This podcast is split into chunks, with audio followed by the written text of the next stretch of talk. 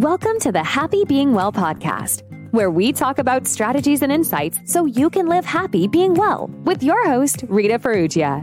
This podcast is presented by happybeingwell.com, your online store providing the best in all natural wellness products, such as natural essential oils, all natural bath products, all natural facial masks, all natural deodorants, irresistible leggings, crystals, including crystal home decor and kitchen items, herbal teas, natural sleep aids, and so much more natural wellness goodies at happybeingwell.com. Free shipping on any order within the USA at happybeingwell.com. Now enjoy the show.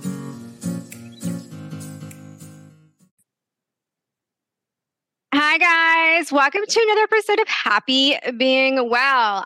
I honestly, this is probably if you've never listened to an episode on the Happy Being Well podcast, or ha- if you have, this is probably one of the most important episodes that you're going to listen to on the Happy Being Well podcast. I say that.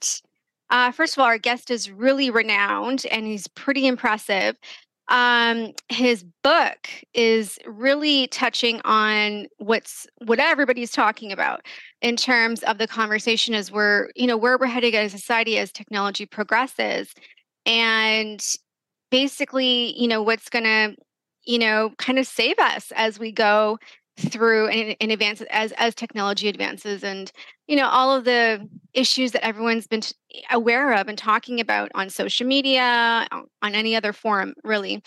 Um, so the book is called the dawn of a mindful universe by marcelo gleiser um, he's a renowned physicist and astronomer and he's won the templeton prize uh, which is really, really renowned because um, people like the Dalai Lama and Mother Teresa has won that prize.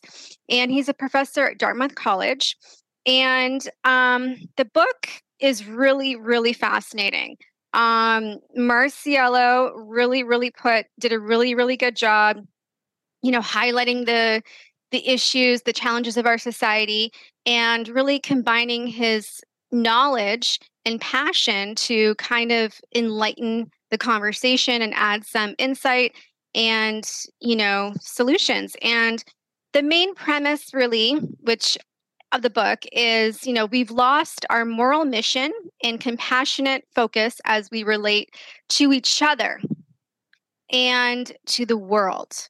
So as you listen to podcast episodes on the happy being well podcast we really focus on the individual um, and which is important. And I think that's a part of how we're going to relate to each other in the world is definitely going to come from, you know, but we always, sometimes we put so much focus on the individual, we have to have that balance.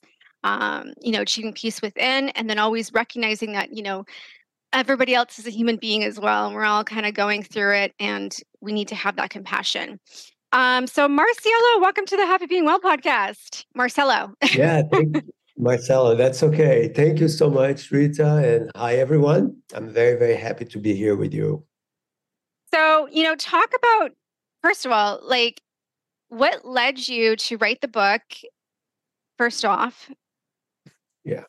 Well, you know, this is a book that, um, well, it's called The Dawn of a Mindful Universe, and the subtitle is A Manifesto for the Future of Humanity or for Humanity's Future. And so, you know, being a scientist and um, knowing what's going on with our planet and with each other has been a big concern of mine. And also being a father of young kids, you know, knowing that the world that they're going to live in is going to be very different from the world I grew up in, specifically in terms of whether, you know, global warming issues and also polarization in society, you know, people hiding behind their tribal walls, not talking to one another, not trying to understand one another.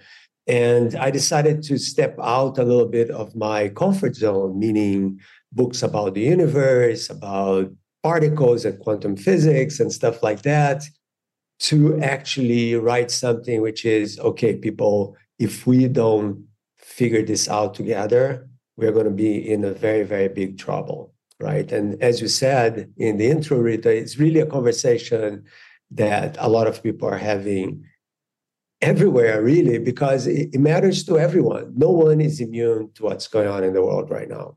So, and there's so much bad stuff, right? There's so many bad news and so much fear mongering, right? I mean, the world is going to end, this is going to happen, you oh, know, it's getting worse and worse.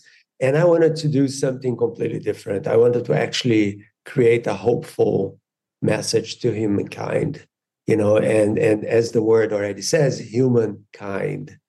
There is a way of doing this, and it starts by us understanding who we are in a very, very big context. You know, who are we as human beings in this planet?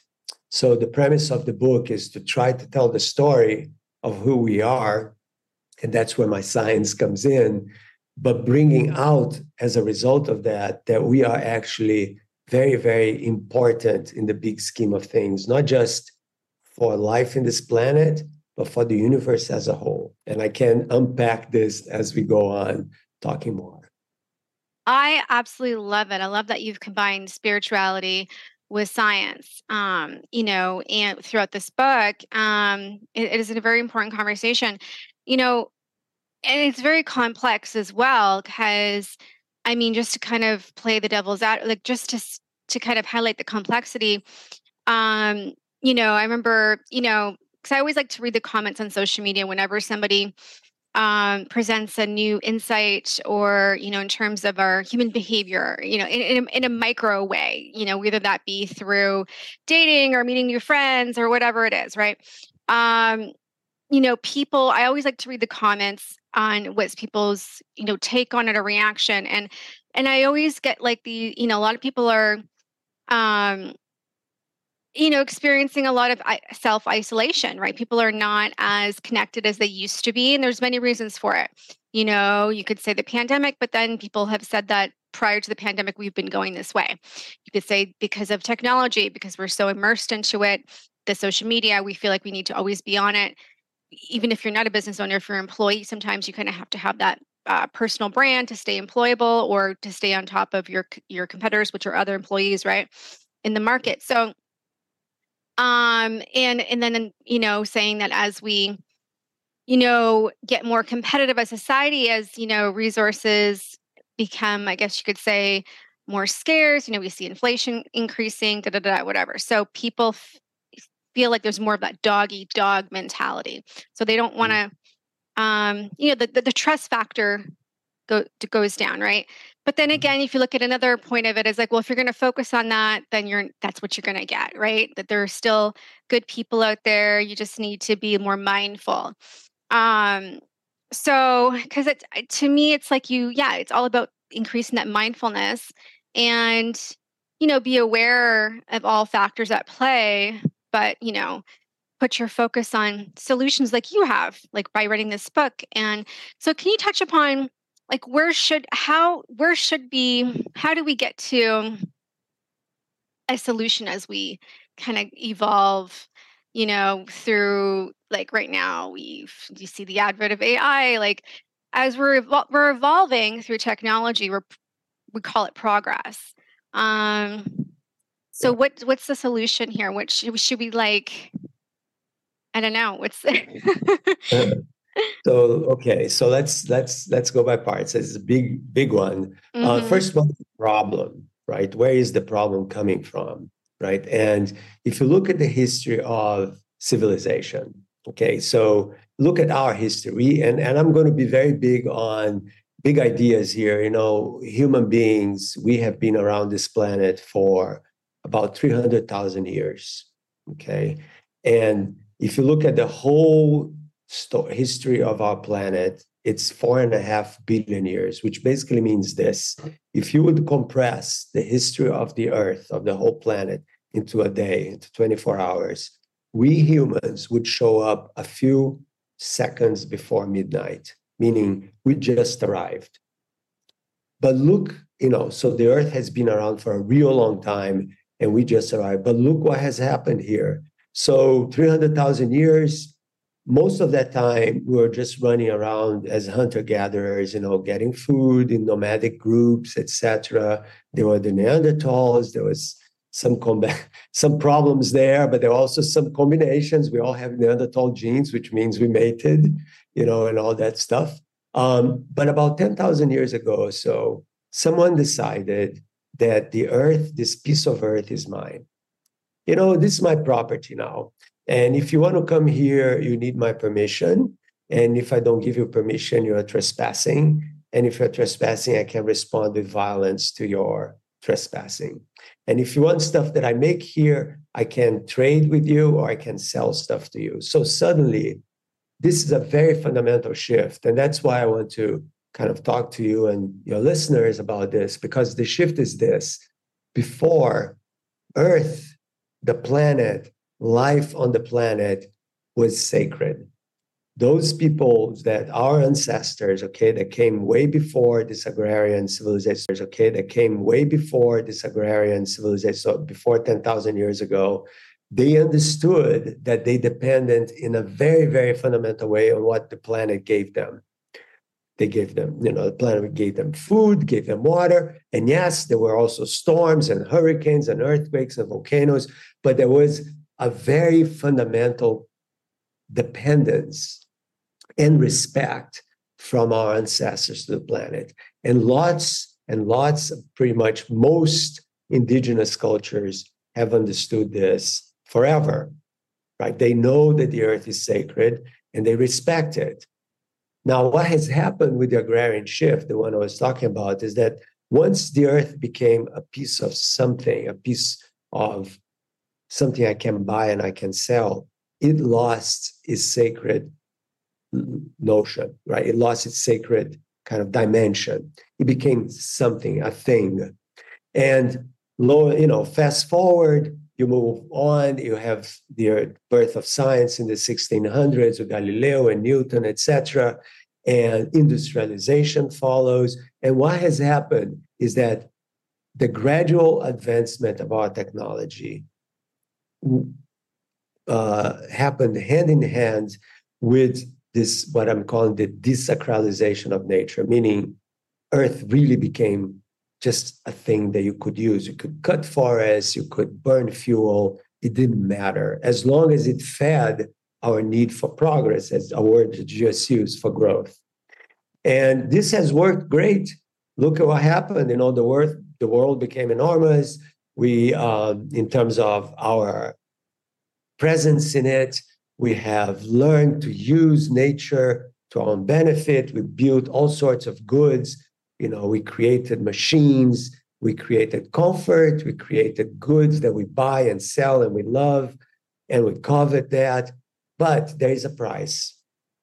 And the price for this growth is that the Earth, even though it's very big, is a finite planet. And because it's a finite planet, it can only give us so much and we cannot just take, take, and take without expecting that at some point we're going to have to pay the bill. And the point is that the 21st century is the century where we are beginning to pay the bill. You know, because what has sustained our growth of as a civilization is that the picture is kind of dramatic and it's true. We have essentially eaten up the insides of our planet. Like the oil, the gas, the coal. This is coming from underground. In fact, from life, from life that existed a long time ago. That's where all this stuff comes from. So we have eaten all that to sustain life up here, our civilization, right? The problem is that all this industrialization and all the growth threw out a ton of stuff into the environment that we have to deal with. And what has happened now, and this is the point that I, there are many points in the book, but one of the points that the book is that um, if we want to continue with what I call a project of civilization, meaning continue to exist and coexist in this planet, we have to move from having too much to understanding cooperation with each other and with the planet in a completely different scale than has happened. So different kinds of economic thinking, not just take, take, take, take, build, build, build, build, eat, eat, eat, eat. What are you eating? What kind of fuel are you using? How do you relate to nature? This kind of mentality that has driven the growth of industrialization has come to an end, must come to an end. And so it's time for a new way of dealing with who we are and how we relate to our planet and to all kinds of life in it. And that's really what the book is about. Mm. Now, you asked about what is the solution.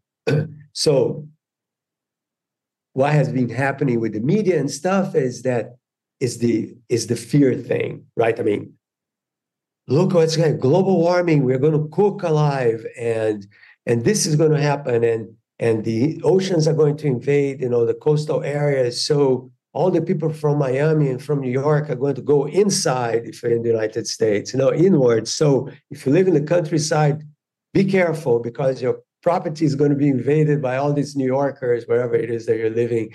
And so the point is that fear, fear, this kind of fear just does not work.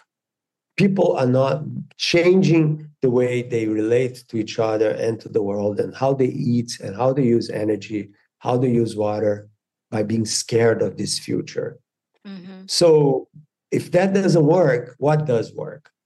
Right. And that's the billion dollar question. And that's really what this book is about. And what I say in this book essentially is this what works is a rethinking of our relationship to the planet. So we go back to the past to reinvent our future, right? We go back to the past in the sense of look how those communities lived in harmony with the world. You know, there's a famous saying from a, from an Indian uh, Native uh, American chief that says, "How can you trust a man that spits on its own on his own mother?" Right, the white man spitting on you know spitting on the ground. How can you do that? This is your mother. That's where everything comes from, mm-hmm. and so we have to do that, but in a modern way, right? We have to think of this in a modern setting, and in order to do that, we have to understand who we are.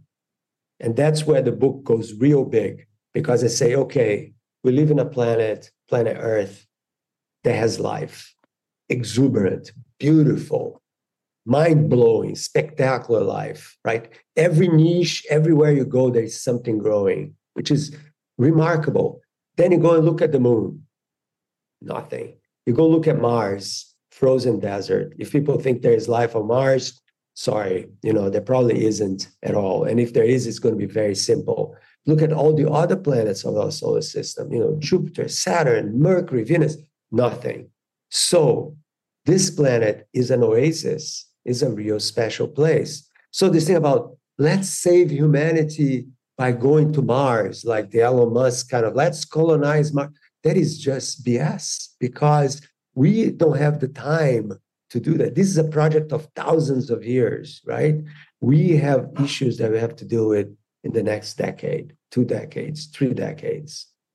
So, understanding that we are the only life form that can tell the story of the universe, that can tell the story of who we are, that can ask questions about existence, that worry about frivolous things and magnificent things, right? I mean, well, how do I look today? Oh, not too good. What is the meaning of life?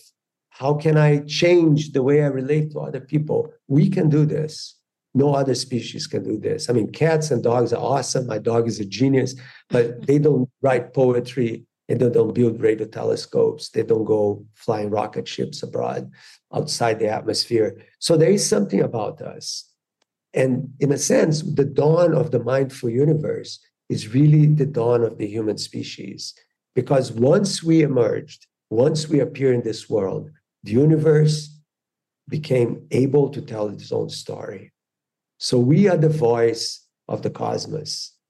We are telling how, how things happen. That's what I've done all my life. I worked on Big Bang and black holes and all that stuff.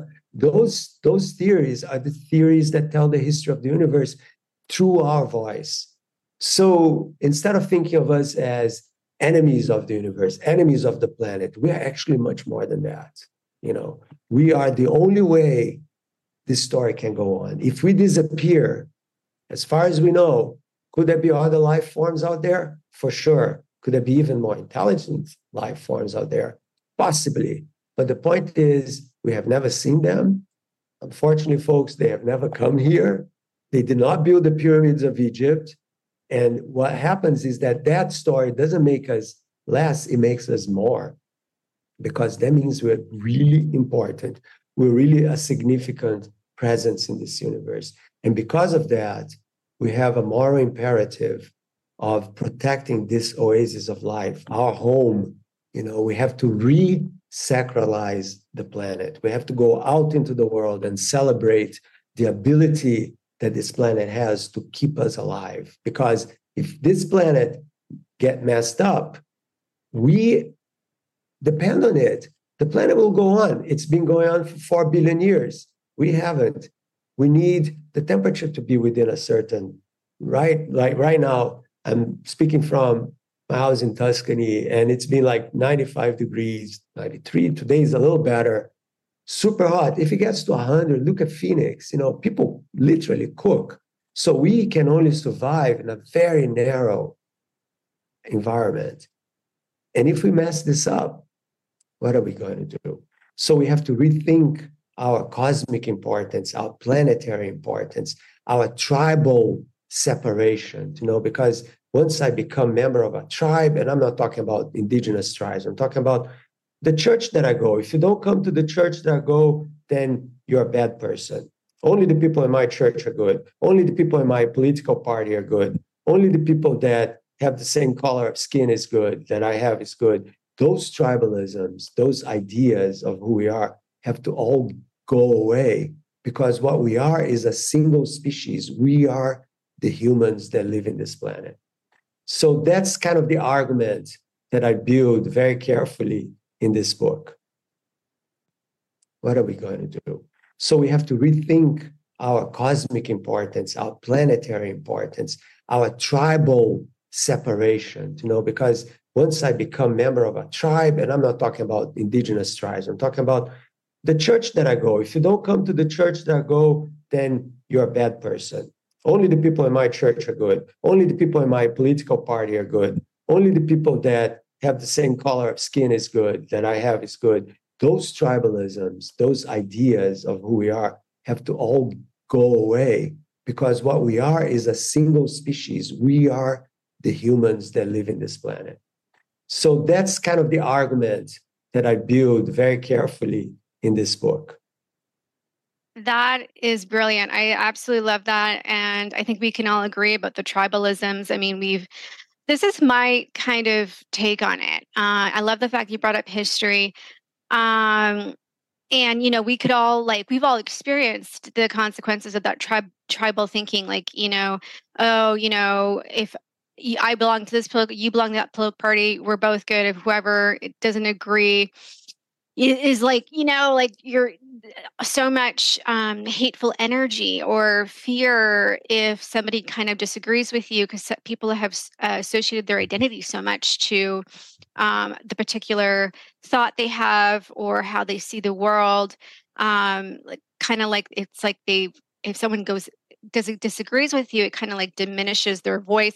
A lot of factors as to what kind of triggers that you know anger uh, fearful energy a lot of factors right? Mainly fear based um, i think so i think we i think we've experienced and saw that in the world in a very traumatic way and starting in 2020 and kind of moving onward from that. My take on it is like bringing history into the fold. Um, if we do look at history um, you know you mentioned we were hunters and gatherers you know and you know, I feel like if we look at that and as we see the progression, just not in terms of technology, but just in terms of our biology, we have evolved our, in, in a biology sense. We never had a prefrontal cortex before, right? And I feel like, um, I feel like, you know, what's happening right now is I think all the stuff that um, we've been coexisting with in terms of our psyche as a collective and individualistic is coming to the surface. Um, you know so that we can look at it and say this is no good. Like we we need to kind of wash this away right? Like you mentioned tribalistic thinking that contributes to us not living cohesively and creates a lot of conflict and fear-based thinking that can lead to all sorts of uh, deceitful behaviors either deceiving ourselves and deceiving others whether that be intentionally or unintentionally, you know, based on fear. Mm. Um, I think that, you know, that this may be a motivation for us like as we look around and ha- like basically all the triggering from things that we're seeing go wrong in the planet um may you know eventually we'll all kind of hopefully little leaders and stuff will start to come together and you know try to help recondition everybody to kind of think in a more way where we respect nature like you said like the solutions you said like to kind of like um, not be so individualistic and not be so cliquey um, i think that's kind of my take on when i look at history and, and seeing what's happening right now that i think that naturally at some point we we're going to have to i think we're going to face you know like I think as human beings, I think that we will um, hmm. evolve. Uh, yeah, that's For, the optimistic take. That's the good take. You know that we, we we will because we need to. We have to, right? Just just look at the numbers. Okay, a hundred years ago, there were two billion humans in this planet. Now there are eight. In 100 years, we quadrupled the population of the planet, right? And that's a lot of people that need to eat, they need energy, they need medicine, they need comfort. And one of the good things about technology and science is and, and capitalism is that it does provide the means for this to happen. And people live much better now and much longer because it, life expectancy 100 years ago was also on average about 45 years so. Now it's 75, 80 sometimes in other countries, some even 85. So good stuff has happened, right? Which is wonderful. And that's where you celebrate scientific achievement and technological, you know, development, all that good stuff. But we also have to understand that that is not enough to sustain who we are. That is a part of the equation, and it cannot be the only part of the equation. We need more than that. And and going back to a point of tribalism that is important is that why do people do it? Because everybody needs to belong, right? We all need to have a, a feeling of I belong to this group. There are people that think like me. There are people that respect me. I, I hear in this place I can live with dignity, which is wonderful, right? And the only problem is that the same way that this tribal um, mentality embraces people, it also pushes the others with you know others right out. The ones that do not share the same way of thinking or, or the, the same worldviews or values etc and what's missing with all this is a vision that goes beyond these differences which is look for the first time in our history and this is a big deal we actually need to work together in order to save us all. You know, we need to. So it doesn't matter what you believe in, what who do you vote for, where do you go dancing, what you know. It, this is not the point. This is all good. You go do your thing, but beyond all of that, there is something that unites us all, which is the need for surviving in a planet that is thriving. Because a sick planet cannot have healthy people. It's that simple, right? Look at the skies of New York because of the fires in Nova Scotia, right? I mean, so you there's no bubble. You cannot hide yourself in a bubble and say this will not affect me. We are all connected, and this is something the pandemic taught us as well. We are all codependent. We exist because of each other. We need to work together. I mean, if if the first responders and the people that collect the garbage and they had the energy functioning. If you didn't have energy if you didn't have food in the supermarkets you know sociologists say that in three days society will unravel. But it didn't. Why? Because we had there was a moment that was panic about toilet paper but you know but but the point is that he didn't. He didn't why? Because people work and we depend on those. It doesn't matter if you are a president. If you don't have what to eat you're going to die just like everybody else. And so this sense of the, I call it the human hive, you know, learn from the bees, you know, working together for the common good. And this to me is the new age, you know, the age that is going to be the new age. And this kind of spiritual reawakening has nothing to do with a specific denomination. It really is kind of a secular, non denominational way of embracing life and the connection that we have with other people with an open heart and an open mind, as opposed to judgments and criticisms and negativity. We say, folks, even if you don't think like me, we are all, in the end, we are all humans. We are all in the same planet, and we need to be together in order to go ahead. It's not the war against country A against country B. This is us together in a much, much bigger problem, which is let's save what I call the life collective. You know, and I call this idea biocentrism, you know, like it is really about celebrating a planet that is such an amazing place, you know, this that has given us so much. And so instead of destroying it, it's kind of like once you realize you have a jewel in your hand, you treat it with respect. And that's exactly what we need to do. So, how do you do that? So, at the very end of the book, because I say it's a manifesto, I have a bunch of action items because the usual approach that people have is that, you know what, I'm too small. I'm just a person. I don't make a difference. This is really a political problem. It's the big corporations and blah, blah, blah. So I won't do anything. And that kind of approach, that kind of attitude is just not right. You know, is, it's, it's the wrong one because every month counts. Because you make choices. You make choices of how you live, how you eat, how you use water, how you use energy, how you relate to people around you. And as you make choices which are more biocentric, meaning not don't have to become vegan, but you could eat less meat you don't eat, need to eat meat 14 times a week. Just cut it by half. You know, you don't need to take very long showers all the time. You don't need to use V8 cars unless they are needed for your work. You know, there are small choices we can make that will make a difference. And my hope is that the new generation, they already get it, right? Because they know that this is their mass, right? So and you're there. I mean, you you look much younger than I am, so definitely there. And so the point is, we need to awaken to this new way of being a human in this planet, right? And it's involves some sacrifice. Of course, it does, right? I mean, yes, I love my barbecue.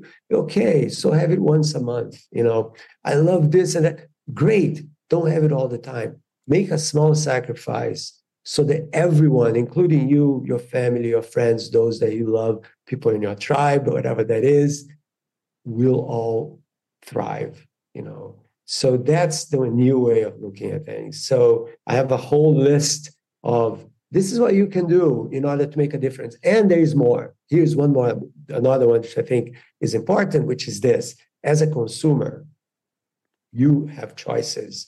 You can choose to buy from company A and not from company B if company B has a predatory relationship to the environment or if it's using you know semi-slave work from Sri Lanka from wherever. So who you buy from tells a lot about you know? And that's something very important that people should internalize right? Am i going to save three dollars? Yes sometimes that's important and that's a different conversation. But if you do have the choice. Buy smartly because, very simple principle of economics, companies that lose customers reframe their way of thinking in order to get customers. Uh, even even a Burger King is selling vegan burgers now, right? So what's going on? How is that even possible? It's possible, right? Because some people said, you know, it's time to get vegan burgers on these uh, joints, you know, these places.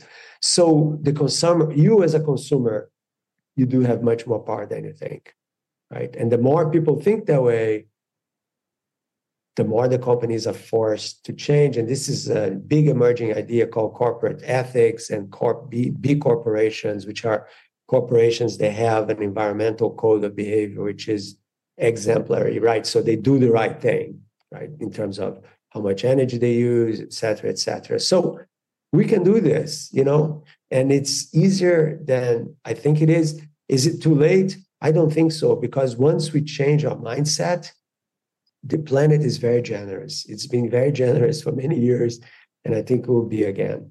But we need to get going. I totally, I totally agree. I love that. And we, we yeah, like you said, we were already seeing companies um, putting in that social responsibility. Um, and they're using it as um, a way to advertise to garner more market share. So we are seeing this emerging, so which is great. Um, I love the fact that you know we need to understand who we are. This is, I feel like it's a question that's been asked for so like from like Plato and Socrates. Like I think, therefore I am. Does your book explore that question? Yes, this one and other books of mine as well. And in fact, I have a new one I'm working on, which is Our Quest for Meaning, which is very much about this question, right? But in the conversation that we are having right now in terms of the planetary future and our future, I think the best thing that we can do is to live a life with a sense of mission. You know, you got to wake up every day saying, wow, what a privilege it is to have another day to live. What am I going to do with my time here? You know, what kind of actions and choices can I make in order to make my life and that of people around me a better life. And this sort of sense of purpose and choice is essential for well-being, you know, because it's really not about what you get for yourself, but what you give to others. And, and, and by doing that, you grow as a person, you grow as a human being, and it's contagious, right? Because it's so much better to give, right? I mean, you see it when you give, the person receiving it, you know, is touched by a gesture. And that give can be to a person, to a community, to the planet as well. So every time you plant a tree, you're giving to us, but you're also giving to the planet, right? Every time you go for a hike and you look up from the top of a mountain and say, damn, this is really spectacular. And you have this sense of awe that comes from knowing that you're part of something which is much bigger than you are, you're growing as a human being. And I think those actions are not that difficult. If you live in a big city that doesn't have a mountain to hike and you can't get to the mountain, to give, right? When you see it, when you give, the person receiving it, you know, is touched by a gesture. And that give can be to a person, to a community, to the planet as well. So every time you plant a tree, you're giving to us, but you're also giving to the planet, right? Every time you go for a hike and you look up from the top of a mountain and say, damn, this is really spectacular. And you have this sense of awe that comes from knowing that you're part of something which is much bigger than you are. You're growing as a human being. And I think those actions are not that difficult. If you live in a big city that doesn't have a mountain to hike and you can't get to the mountain, go to a park, sit under a tree, and just listen to the birds and look at the clouds, you know, going by the sky. Connect yourself with your natural essence, you know, of who you are as a human animal, because we are all animals, right? I mean, we yes, we do all these other things which we've been talking about, but in the essence, we came from the earth. That's why human is humus, which means earth. That's what we are. And so reconnect with our roots, you know, where we came from. And I promise you that if you do this consistently, just a little bit, your your worldview, your mindset is going to start changing big time. And what was once something that you didn't care so much about becomes bigger and bigger a part and and more than that not just bigger it becomes really a part of who you are a part of your identity like i am because of the world out there and i cannot separate myself from the world because hey you you breathe right the air that you're breathing is essential for you to be alive but you know what it's not you but without it you can't survive so it is you and that kind of connectivity, so the air you breathe is part of who you are, the food you eat becomes part of who you are. And so there is an interconnected connectedness. What Thich Nhat Hanh said, interbeing, You know, you only exist because everything else around you is existing as well. And this sort of understanding, well, if you don't get emotional or excited or spiritual or connected or wanting more of that, once you practice it, because some people may be so far away from this that they have forgotten that they have this, but tease yourself to kind of go out there and be in nature. And you're going to see that you're going to have that seed is in there. It just needs to be nurtured in order to become bigger. And once you do, I think you look at the world in a different way. Awesome. I love that. And also, too, you know, and this, and I think most people can relate to this, is that, you know, when you when you however we behave um it influences the people around us you know i've so it, there is a domino effect to it, even though people just say, oh, I'm just one person. Yeah, but you know, people, when you're feeling more happier, you have a glow and your people like recognize that, like, what are you doing that was different? And they, you know, because it feels good to behave that way. And you, because you're getting that sense of purpose. And because, you know, this is, this is a conversation that's being had probably at every single dinner table across the world. Um, so, you know, um, and in homes. So this is probably a really good book to propose if if you're in a book club, or maybe just make you know turn turn your your your family room um, or your dinner table into a book club by purchasing this book and having you know everyone read it and discuss it at the dinner table. You know, instead of um, you know because it gets people so fired up you know, right? Because yeah. due to fear, right, people get fired up. So, where if you focus on this book, it provides solutions and it kind of explains the complexities to how we got here so you have a better understanding to the solutions. So, definitely you know if you got if you want to like eradicate the tension in these conversations just kind of make a book club at home and have everybody read the book and discuss it you know? I think it's a i think everyone this should be on every this book should be on everybody's book club list. Um and also too i just want to bring one really cool point and you probably are well aware of this um you know one thing that comes from science that you know um, I think is really really cool, and it does kind of relate to this uh, topic.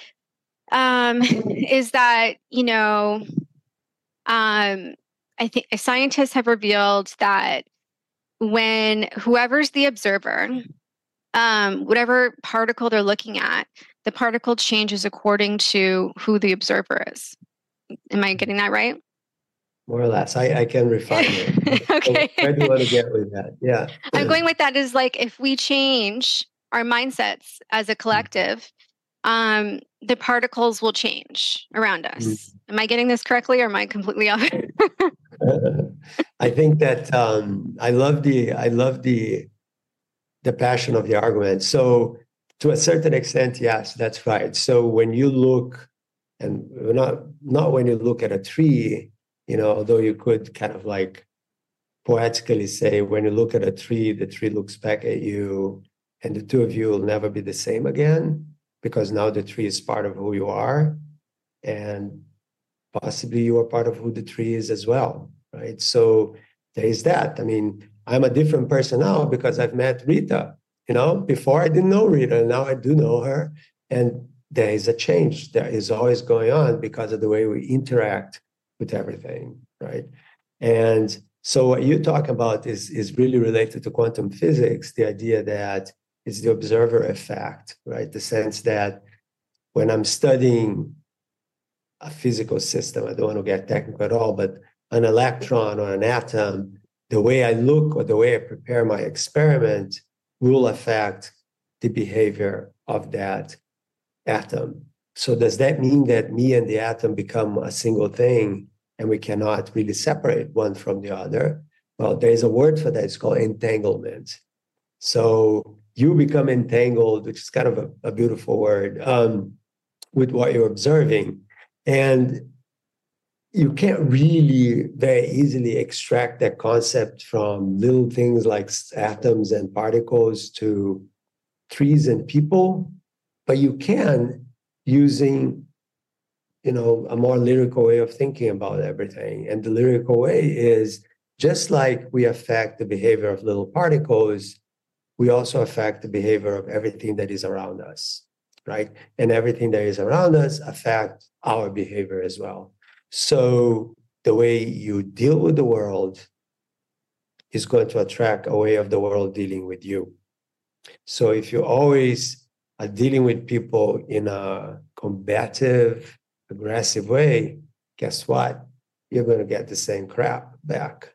So if you direct your gaze to people and to the world in a more generous, more open, more kind way, you will get that back from others as well. And yes, sometimes it misfires. Yes, of course, because statistically, it's always going to be that case. There's always going to be the odd person out that is going to just be a mean person and does not want to relate to that. But as a whole, it's guaranteed that a more generous outlook into the world would bring you back a more generous life, a more kind life, a more way, a more a more gentle way of living, you know, within yourself and in relation to others. So the observer effect really is about everything that we do affects the things that we are doing with, dealing with. So having a conversation, planting a tree, taking a walk, writing a poem, writing a spreadsheet, sheet. So everything that you're doing will affect. So your attitude is really the thing you can control, right? I mean, you're stuck in traffic, just give a very mundane example, which really sucks, right? But so what do you do? You can curse everybody and blow your horn and do all sorts of bad things, or you can listen to a podcast like this one you know, and actually use that time not as that time, but as growing time. And that is something you do have control over. So this is something that the Greek, the Stoics, the philosophers used to say that, you know, bad stuff happens and you do not sometimes have control over that, but you do have control over how you react to the bad stuff to a certain extent, right? So don't curse when you're so stuck in traffic, but try to do something creative with your time in there. Because, in a sense, wow, what a privilege. I actually don't have to do anything because I'm stuck here. What can I do? I can listen to a new book, you know, whatever, podcast instead of cursing people around me. So that's a better way of living, I think. And of course, in this book, it's really about living as a human in a planet that completely determines our future and our life. As you, you've seen it, I mean, where where did the pandemic come from? What about the heat waves? I mean, we are completely dependent on the environment that we exist. And we have to understand we are not above nature. We are part of nature, very much so. You know, there is no way above anything. We're just codependent on this whole big chain of life. So let's be smart about this. I think that was a very, very profound statement. It's important to remember that we're not above nature, we're a part of nature. I think that is something that really should, we all should remember that. I think that's a very profound understanding that we all like really need to kind of cultivate into the mainstream collective consciousness is that we're not above nature. Um, and I think the way we have been living with the way we've um, you know progress with technology and create invent all this uh, technology that kind of amazes us it's you know covertly we can easily fall into that thinking that we are above nature right? Just due to all the stuff that we've invented and created through technology. Um, but you know that's kind of an illusion when you read your book and look at the greater scheme of things is that technology you know your phone you can't eat your phone. You know you can't we can't eat this phone. It's not going to give us nourishment nutrition you know what i mean? Um, it can appeal to our ego. It's definitely like a very ego boosting you know with the social media and the selfies and whatever. Um, you know from how society has defined our value covertly through these mechanisms. So, anywho, I can go on and talk to you forever about this. So, I highly encourage everyone to buy the book, The Dawn of a Mindful Universe by Marcelo Gleiser. Um, and you can purchase it on Amazon, Barnes and Noble, basically any bookstore. Um, and if you want to learn more about Mar- Mar- Marcelo, you can go to his website. Is it marcelogleiser.com? Yeah. Okay. Mm-hmm. The link will be in the show notes. And can they purchase the book through your website? Uh, probably not. No, I think okay. just through the normal channels, like commercial channels, yeah, or through the publisher HarperCollins. Yeah, yeah. So the book publisher is HarperCollins. Um, I think they're called Harper One now, formerly HarperCollins. Harper yeah. No, it's just uh, Harper One is one of the branches of the HarperCollins. So Harper One is oh. it's just like publishing houses are so big; they have many different labels within. So they're all part of HarperCollins, but it's called Harper One. You're right. Okay. Mm-hmm. All right. So, guys, I hope you enjoyed this conversation as much as I did. Thank you so much, Marcelo, for showing up and contributing to this conversation and writing the book. I mean, yeah. amazing book and amazing insights. So, have a wonderful, wonderful day, guys. And buy the book, Dawn, The Dawn of a Mindful Universe. Any closing words? Did you want to say anything? Any closing words, Marcelo, before I? Yeah, I just want to say that, first of all, thank you for having me, and thank you, everybody, for listening to this. And really do take this idea of us being part of nature and that the future of our collective existence depends on our understanding of this. I mean, this is really my mission. I talked about waking up with a sense of mission mine is to make sure people are aware of how fundamental this different mindset is. Okay, awesome. Love it. All right, guys, remember to live happy being well. And if you haven't subscribed, subscribe to the Happy Being Well podcast. Until next time.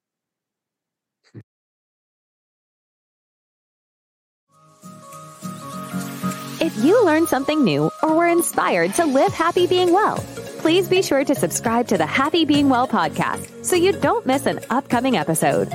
Also, please feel free to leave a five star review, including what you learned or what inspired you in today's episode.